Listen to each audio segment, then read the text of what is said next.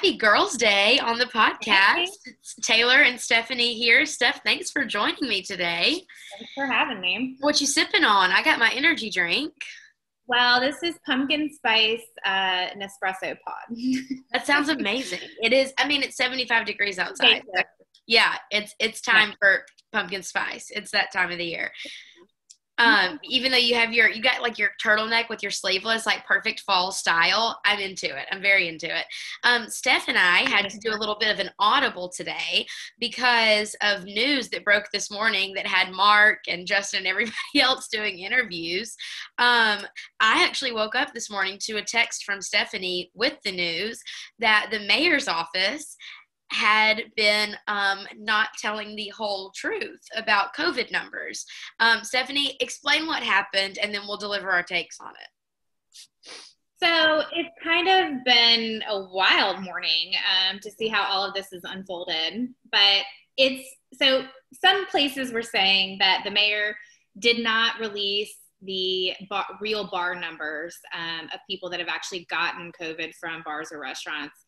Um, that's not entirely true. There was a story in the Tennessee Lookout about um, the number of cases in bars a couple of months ago, um, or at least a month ago. But the real controversy is not about the fact that the numbers were reported or not reported and that they were in fact lower um, or pretty low in general. It's that they were making policy decisions saying that the science shows us that it's being transmitted at bars and therefore we have to shut these bars down and it's impacting people's livelihoods and that turns out to really not be the case. If you follow the science, you should have been shutting down construction sites if that's what you were going to follow, and not uh, bars and restaurants because it really wasn't shown to be showing in quite that way. And bars and restaurants are going out of business. We tried to go somewhere for lunch downtown the other day, and they have altered their hours to only be open for dinner. I mean, it's really taken a toll. Yeah. And when you're making decisions about closing businesses down like those are very serious decisions that should be based on data and actual science um, and that's kind of what they've been saying. And so it's not that they necessarily lied about it it's what they didn't say when they had the opportunity to when they were reporting everything else uh, to the public. And the fact that they have kept these businesses shut down at random capacities you know you can have 25 people but if you're standing on your head for 20, 10 seconds then you can have more like it just doesn't make any sense, sense. and uh, and so some emails came out amongst the health department and mayor's uh, cooper's administration and they kind of showed that um, you know they were nervous about releasing the numbers for bars and restaurants because it kind of didn't fit their narrative about um, shutting them down and, and where COVID was spreading. I mean, this is kind of a huge scandal. This has this has been definitely a black mark on his administration as mayor, and now I, I don't think anyone. I think the credibility is gone. And even in the press conference this morning, they were trying to still dodge the numbers. And Dennis Ferrier spoke up. He's a reporter for Fox 17. He said, This is America and people need the truth. And well, that exchange between the mayor's communications person and uh, the reporter was probably the most insane thing I've watched live in a really long time. Um, yes. Totally unprofessional by the communications person, but also um, just sort of fitting this narrative that we've been hearing for a while that like there's some hot tempers and you know things are getting a little crazy. Um, but i think at the end of the day the public deserves to know where the cases are coming from how many there are when people are making policy decisions that impact their lives. Um, one of the other things that i found interesting you know there's two stories that have always stuck with me since childhood.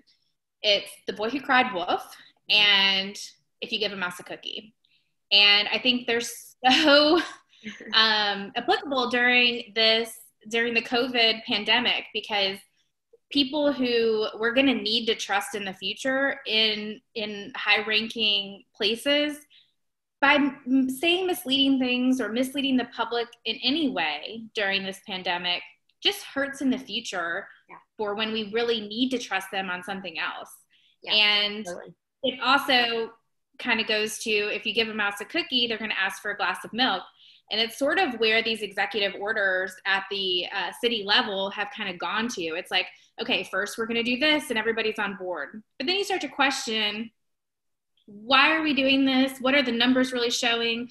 We're down to a little over a thousand cases in Nashville. Yeah. And yet we were just now moving to phase three on October 1st, and only after there was public outcry um, and pressure put on the mayor's office. And so when you look at these, the numbers of it, you know, there are almost 700,000 people in Nashville, and we're talking about a little over a thousand active cases. That's less than one half of 1% of yes people that live in the county. To say that we need to have anybody shut down is is an overreach in my opinion. It absolutely is. And you know, I've had friends as I've been telling the story today, people have been texting me the link to the article. I've gotten it from so many people and they're saying what's why is he keeping things shut down? Why isn't he telling? And I think ultimately um power is a hard thing to my mom has always said sometimes you fail the test of success and i'm worried that what's happening here is we were so hopeful for this mayor i was so hopeful for him to come in and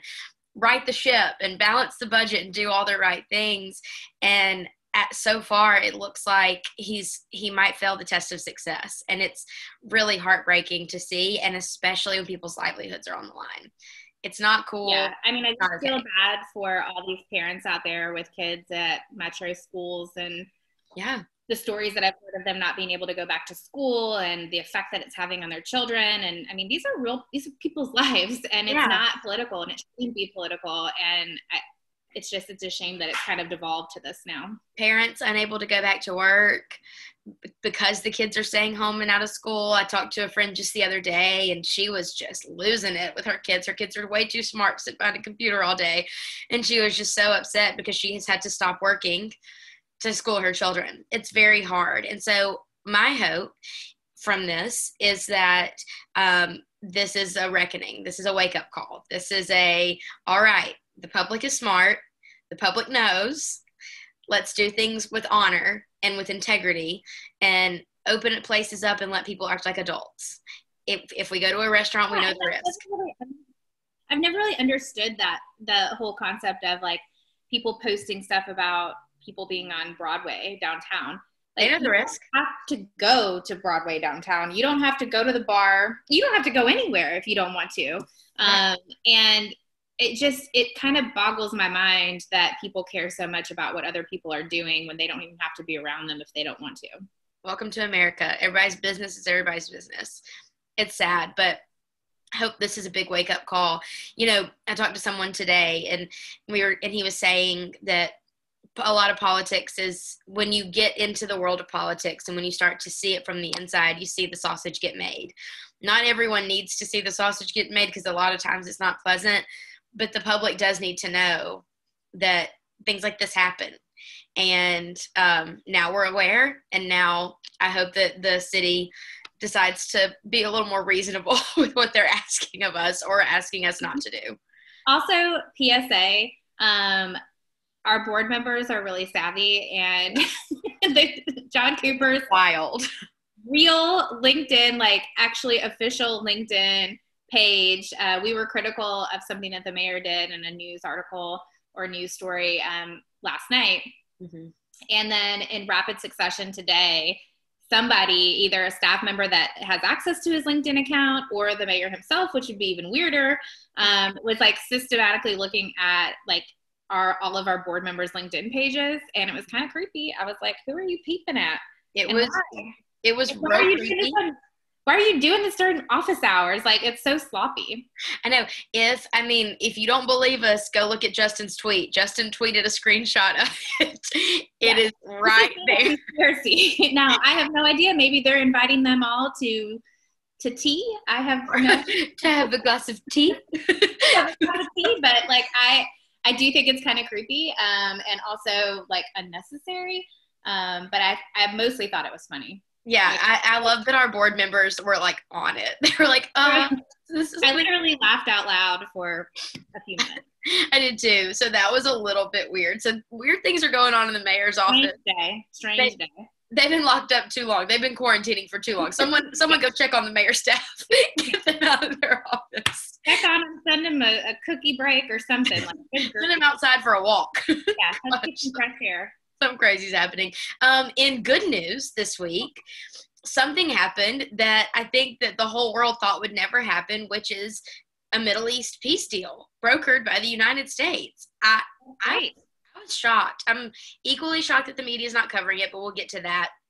I don't want to go into Beacon's not a foreign relations group, so I won't go into detail, but I will say that four nations, including the US and Israel, signed on to a deal that is hoping to accomplish peace in the Middle East. I, I think that this is going to be the beginnings of something really, really great for the entire world. Um, yeah, the peace deal is something that I think um, should be talked about. It's a big deal, and it's some it's something that you know, growing up a child of the, and I know that I'm older than you, but growing up a child of the 80s and 90s, like this is pretty monumental. There was a, a lot, you know, from the Gulf War that happened when I was growing up. Like I vividly remember we had one TV in our house and we were watching um, the troops come in um, in the Middle East during that time. And so I know that our generation has just seen a lot of unrest in that area, and I think that this is has the potential to be a really big opportunity for that region to be stabilized. I totally agree. I think it's um, it's a huge accomplishment. I wish the media would cover COVID less and this more, but if the media won't do it, we will. Yeah, seriously. if, the, if the media won't do it, we will. So, um, what a great, great thing to come from this week.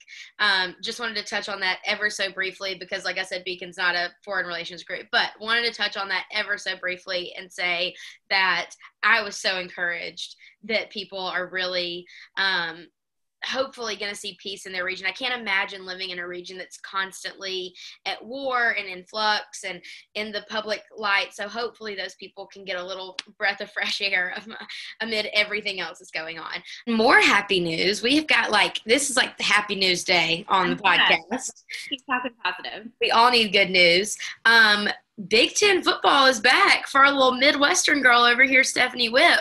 How do you feel you know, I have been following the whole thing and I thought it was ridiculous from the start. I mean, I am originally from Ohio and big football um, mm-hmm.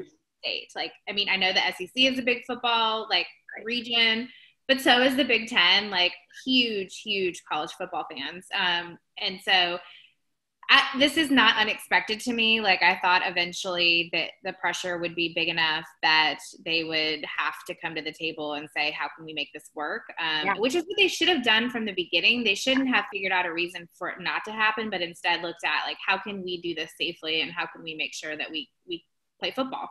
Mm-hmm. Um, I think it's really hard when you see other teams getting ready or you see other divisions practicing or you see NFL football back to sit on the sidelines and say we're just gonna you know take our ball and go home because yeah. we don't so. want to work on this anymore. Um, but i really applaud number one the student athletes for standing up and saying something um, and their families for going out on a limb and saying something. And then i've also been really following it on clay travis's twitter um, because i thought that he was hilarious. And in the end of the day he was actually right on this particular issue Yes, he was. I'm the first to criticize Clay Travis because sometimes I think he's annoying, but he was right.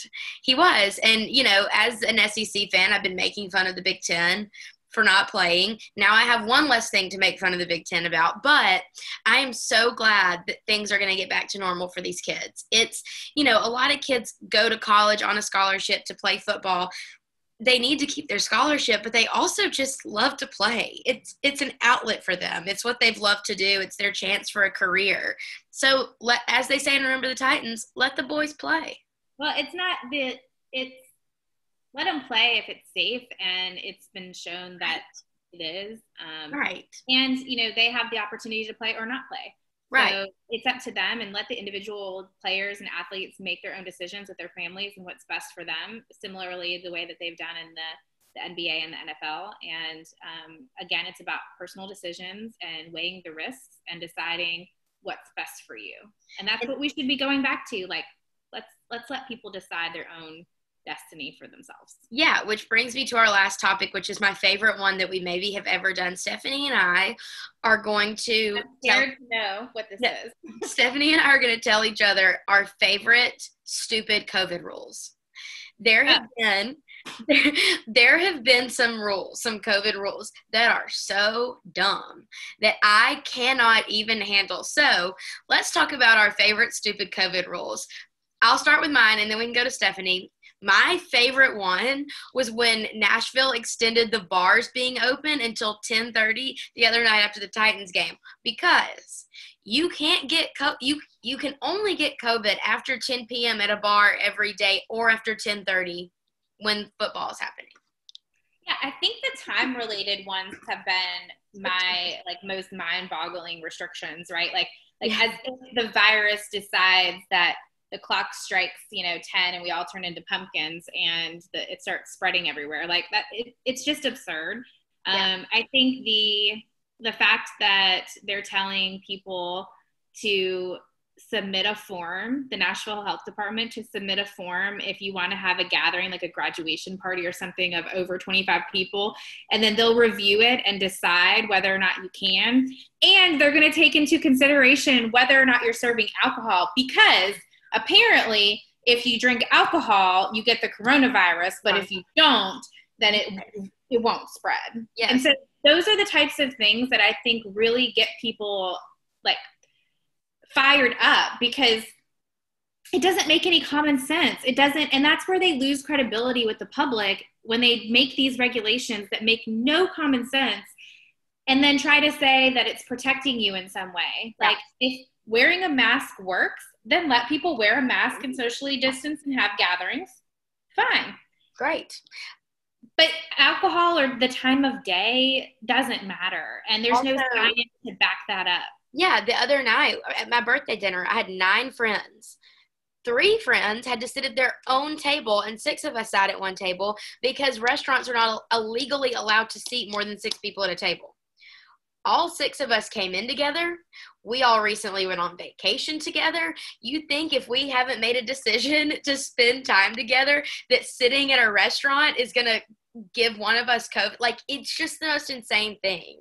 It's just micromanaging people's everyday activities is not managing a pandemic, right? Like, managing a pandemic is coming up with good science based health policy um, not telling people where they can go and how they can, you know, drink or not drink or what time of day it is, is it has nothing to do with whether or not COVID spreads. Like I said, we're not like in Cinderella where the clock strikes midnight and we all we all get COVID. We all get COVID. The virus doesn't care where you are or what you're doing. It doesn't care if you're protesting. It doesn't care if you're drinking at a bar. It doesn't care if where you're church it, or the football game. Like, it doesn't matter. It's it's a virus and I've been saying since day one, like, if my six month old can go to daycare, and he has been, and so have thousands of other Nashville um, little ones across the county, mm-hmm.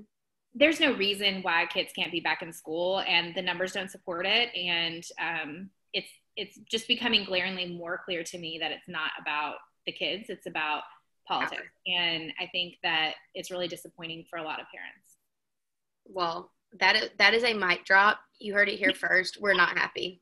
And I love how Stephanie words things. She words it so eloquently because I'm over here screaming and about to break a lamp. Like yelling and I don't know about that. I just I get I mean Taylor, you hear my rants. I just get really fired up when I see injustice with people and um and how it's impacting their everyday life. And I think that this is one of those examples that you know, we're going to look back on this and really think, wow, like, what did we do? Side, we really, we really got this wrong. And the next time that there is something that comes around that is more deadly, um, it's going to be interesting to see how the public reacts to it because I think they're going to be a little bit more wary of listening to health officials. And that to me is the scariest prospect. Trust is shot. At least for me, it is. I mean, every everyone can speak for themselves, but the trust is is shot. I'm gonna. I'm, uh, we're of course very safe at our at the Beacon office. We do wear our masks yeah. when we go out. We do socially distance in the office. We're being safe, but at the same time, we're adults and we're making that decision. And I think that our elected officials could do a little bit better with letting adults make adult decisions with how we stay safe during the pandemic.